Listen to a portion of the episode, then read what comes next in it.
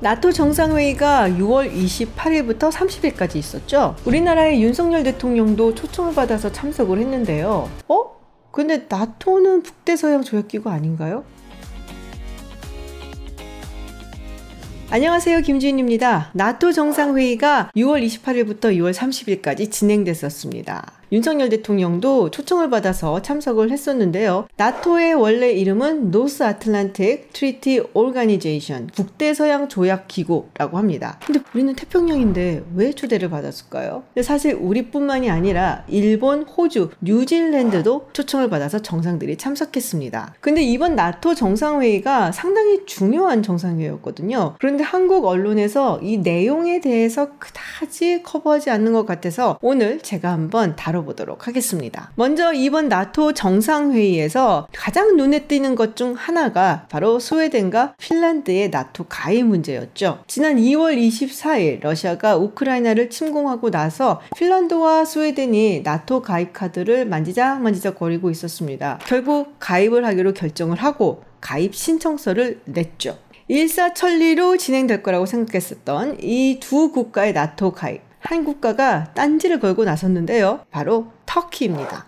나토 가입을 위해서는 회원국 모두가 찬성을 해야 되기 때문에 터키가 끝까지 반대를 한다면 스웨덴과 핀란드가 가입하기가 어려운 상황이었죠. 근데 사실 많은 사람들이 터키가 정말로 끝 까지 반대할 생각이 있어서라기보다 본인들이 원하는 것을 얻어내기 위해서 정치적인 레버리지를 활용하는 것이다. 라고도 이야기를 했습니다. 터키가 줄기차게 요구해 오던 것을 크게 두 가지로 볼 수가 있는데요. 하나는 터키에서 테러 단체로 지정을 하고 있는 쿠르드 노동자당 PKK에 대해서 우호적인 태도를 취하지 말라라는 요구였습니다. 스웨덴 같은 경우는 특히 이 쿠르드족 이민자들이 많아서 쿠르드족 출신 의원이 6명이 있거든요.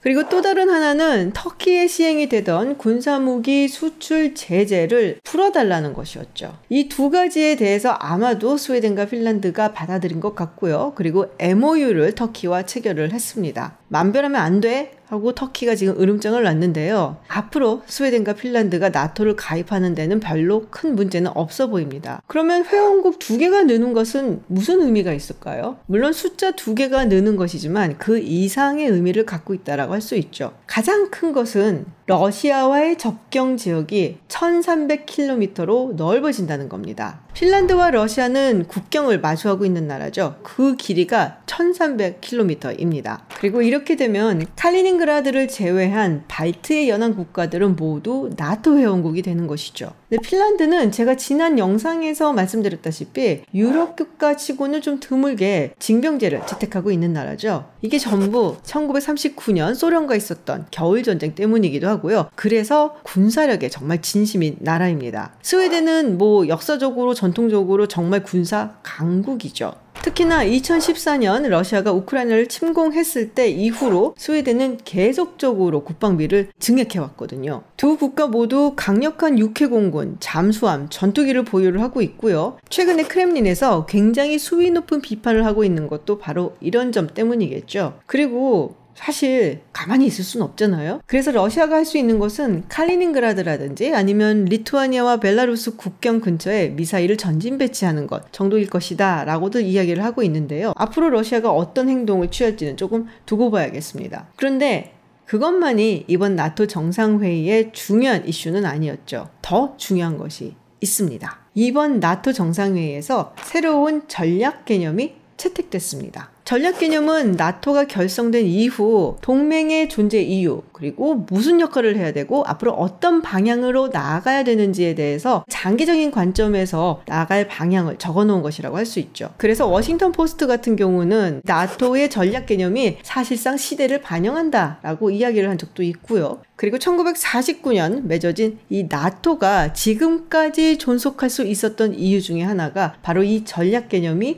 시대에 따라서 변화해 왔기 때문이라고도 얘기를 합니다. 변화하는 안보 환경에 따라서 유기적으로 대응을 했고 그래서 생명력이 길어졌다라고 이야기를 하는 것이죠. 이 전략 개념은 매번 나토 정상회의 때마다 나오는 건 아니고요. 정말 중요한 시기에 나옵니다. 이전에 나왔던 해들을 보면요. 1949년, 52년, 57년, 68년, 91년, 99년, 2010년, 그리고 지금 2022년에 나온 겁니다. 특히 냉전이 끝난 후에 나토는 정말로 새로운 안보 환경을 맞닥뜨려야 했죠. 앞으로 그렇다면 나토는 어떤 방향으로 갈 것인가에 대해서 크게 세 가지로 전망을 한 바가 있습니다. 첫 번째, 주적이었던 사회주의 공산주의 블록이 해체되고 소비에트 연방도 무너졌으니까 이제 나토는 가야 할 때가 왔다. 존재 가치가 없다. 라고 전망을 했던 사람들이 있었고요. 그럼에도 불구하고 유럽 내에서의 여러 가지 분쟁이라든지 안보 위협이 있을 수 있기 때문에 영내에 존재해야 된다 라고 이야기를 했었던 사람이 있죠. 그리고 마지막으로 이 나토를 대서양 유럽에만 국한시킬 것이 아니라 지리적으로 더 확장을 해야 된다 라고 주장을 한 사람들이 있습니다. 자유주의 국제 질서에 도전을 하는 반민주주의적인 세력에 대해서 적극적으로 공격적으로 대응을 해야 된다라고 주장을 한 것이고요. 이런 경우에는 지역적으로 대서양과 유럽에 국한할 필요가 없다라고 주장을 한 거죠. 사실 냉전이 끝나자마자는 첫 번째 주장이 조금 힘을 얻은 적이 있어요. 아무래도 이 군사비를 충당하느라고 경제적인 부담도 컸고 또 미국하고 다른 유럽 국가들하고의 균열도 조금씩 생겨나기 때문이었죠. 그런데 이 1990년대에 발칸반도에서 그야말로 참혹한 내전과 분쟁이 일어나면서 아 그래도 나토가 있어야겠구나라는 생각을 하게 됩니다. 보스니아 헤르체코비나 그리고 코소보 사태에 개입도 하고 그리고 데이튼 협정도 실행을 하고 이런 것을 보고 그래도 이 나토가 좀 안보적인 측면에서 존재해 줘야 된다라는 생각을 하게 된 거죠. 그런데 2000년대에 들어서서 테러리즘이 굉장한 위협으로 등장하게 되죠. 그래서 2010년의 전략 개념에는 테러리즘에 대한 전 지구적인 대응이 필요하다라는 내용이 들어갑니다. 물론 이거는 2001년에 있었던 9.11 테러 때문이기도 하죠. 그런데 아이러니하게도 이 테러리즘으로 인해서 나토 회원국들 사이에서 많은 균열이 생기기 시작을 했어요. 전 지구적으로 확대해서 테러리즘에 대응해야 된다라는 주장을 사실상 미국과 영국이 좀 주도적으로 끌고 간 면이 있고요. 그리고 유럽 국 가들 중 몇 국가들은 이에 대해서 반대하는 모습을 보이기도 했습니다. 2003년 미국의 이라크 침공이라든지 또 아프가니스탄 전쟁이 길어지고 장기화되면서 경제적으로 부담이 되기도 했던 거죠. 그래서 미국과 유럽 국가 국가들 사이에 균열이 계속 나고 있었는데 2007년 프랑스 대통령 선거에서 사르코지 대통령이 당선이 되고 또 2008년 미국 대통령 선거에서도 이 리더십 변화가 오게 되죠. 그러면서 나토가 조금 다시 출발하는 그런 모습을 보이게 되고 분열을 딛고 좀 더 협력하는 모양새를 갖추게 됩니다. 그리고 2010년에 전략 개념이 나오게 된 것이죠. 그래서 2010년의 전략 개념에는 유럽과 북대서양을 넘어서서 민주주의 동맹으로 이것을 확장시켜야 된다라는 뜻이 내포가 되어 있다. 보통 이야기를 합니다. 지역의 군사 동맹을 넘어서서 범세계적인 안보 거버넌스의 핵심이 나토가 되어야 된다라는 것을 은근히 함의하고 있다는 것이죠. 그렇다고 균열이 모두 봉합된 것은 아니었어요. 여전히 유럽 국가들 사이에서도 균열이 있었고 그리고 2016년 미국 대통령으로 당선된 트럼프 대통령은 나토에 대해서 굉장히 불신하는 모습을 보였었죠. 그리고 프랑스의 마크론 대통령도 나토는 뇌사 상태다라는 이야기를 하기도 했어요.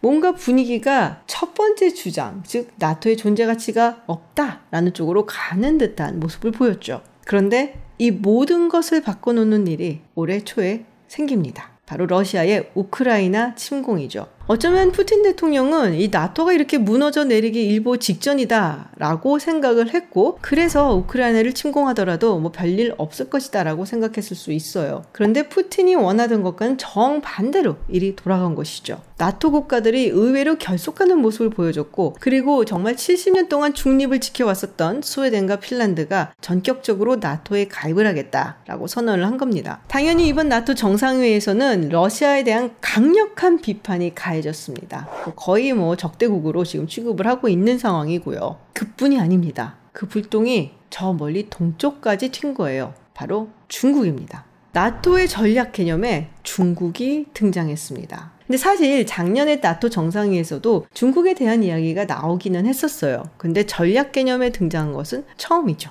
열 차례나 언급을 하면서 중국에 대해서 굉장히 경계하는 모습을 보였습니다. 중국이 나토의 이익, 안보, 가치에 대한 도전이다 라고 규정을 했고요. 악의적인 하이브리드 및 사이버 공격을 감행을 하고 있고 대립을 조장하는 언어라든지 외교적인 수사를 써서 나토 동맹의 안보에 심대한 해를 끼치고 있다 표현을 합니다. 그러면서 한국, 일본, 호주와 같은 국가들을 이번 나토 정상회의에 초청을 했습니다. 어떻게 보면은 범세계적인 이 안보 거버넌스 체제를 갖추겠다. 그리고 중국에 맞대응하겠다라는 계획에 큰 첫 발자국이 아닌가라는 생각도 듭니다. 그런데요, 사실 유럽하고 중국은 사이가 그렇게 나쁜 것은 아니었거든요. 실제로 중국이 유럽에 굉장히 심혈을 기울여서 외교 관계를 좋게 맺으려고 노력을 많이 해왔습니다. 미국이 이걸 보고 유럽 측에 여러 번 경고를 보냈었거든요.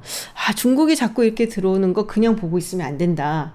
위험할 수 있다. 라고 이야기를 했는데, 귀뚱으로도 안 들었죠. 이 경고를 그야말로 무시해왔던 인물 중에 한 명이 바로 앙겔라 메르켈 총리입니다. 메르켈 총리야말로 중국과의 관계 발전에 그야말로 노력을 했었고요. 그리고 2020년 12월에 이와 중국 사이에 포괄적 투자 협정을 맺는데 주도적으로 나서서 이거를 이끌어갔었던 인물이기도 하죠. 그래서 메르켈 총리가 은퇴할 때 중국 측에서 상당히 아쉬워했었어요. 특히 중국은 돈을 싸들고 경제적으로 좀 취약한 중동부 유럽을 공략을 했는데요. 2012년 체코, 폴란드, 크로아티아와 같은 유럽의 16개 국가들과 16 플러스 1 협력체를 결성하게 됩니다. 그리고 이거를 발판으로 해서 1대1로를 확장하려고 했죠. 그리고 2019년에는 이탈리아가 이 1대1로에 참여하겠다. 라고 해서 사실 굉장히 많은 충격을 줬어요. 이탈리아, 너마저.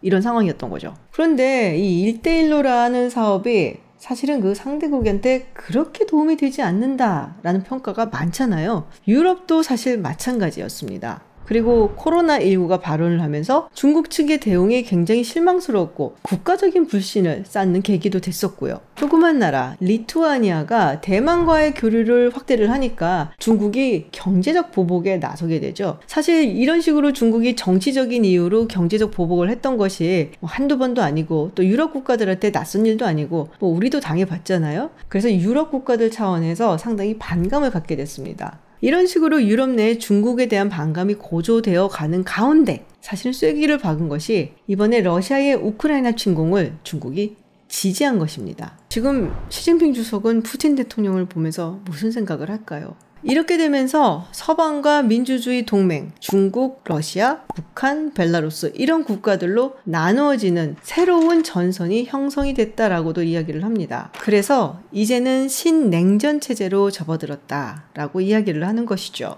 물론 총탄이 빗발치는 전쟁 뭐 이런 것을 우리가 생각하는 건 아니지만 앞으로 뭐 규약이라든지 협약이라든지 이런 것을 통한 서로 간의 반목이나 갈등은 계속될 것으로 보입니다. 그런데 사실 지금 제가 얘기했던 국가들 말고 지구상에는 정말 많은 국가들이 있거든요. 아프리카라든지 중남미라든지 또 동남아에도 아주 많은 국가들이 있죠. 이 국가들은 과연 어느 편에 서게 될까요? 아마도 두 진영에서 모두 이 국가들을 자기 편에 세우기 위해서 상당한 구애가 있지 않을까? 라는 생각도 듭니다. 사실 이 변화는 이미 물밑에서 계속 진행이 되어 왔었죠. 그런데 러시아의 우크라이나 침공 때문에 수면 위로 올라온 것이다 라고도 볼 수가 있습니다. 2022년 2월 24일 있었던 러시아의 우크라이나 침공. 역사는 과연 이것을 어떻게 기록을 할까요? 궁금해집니다.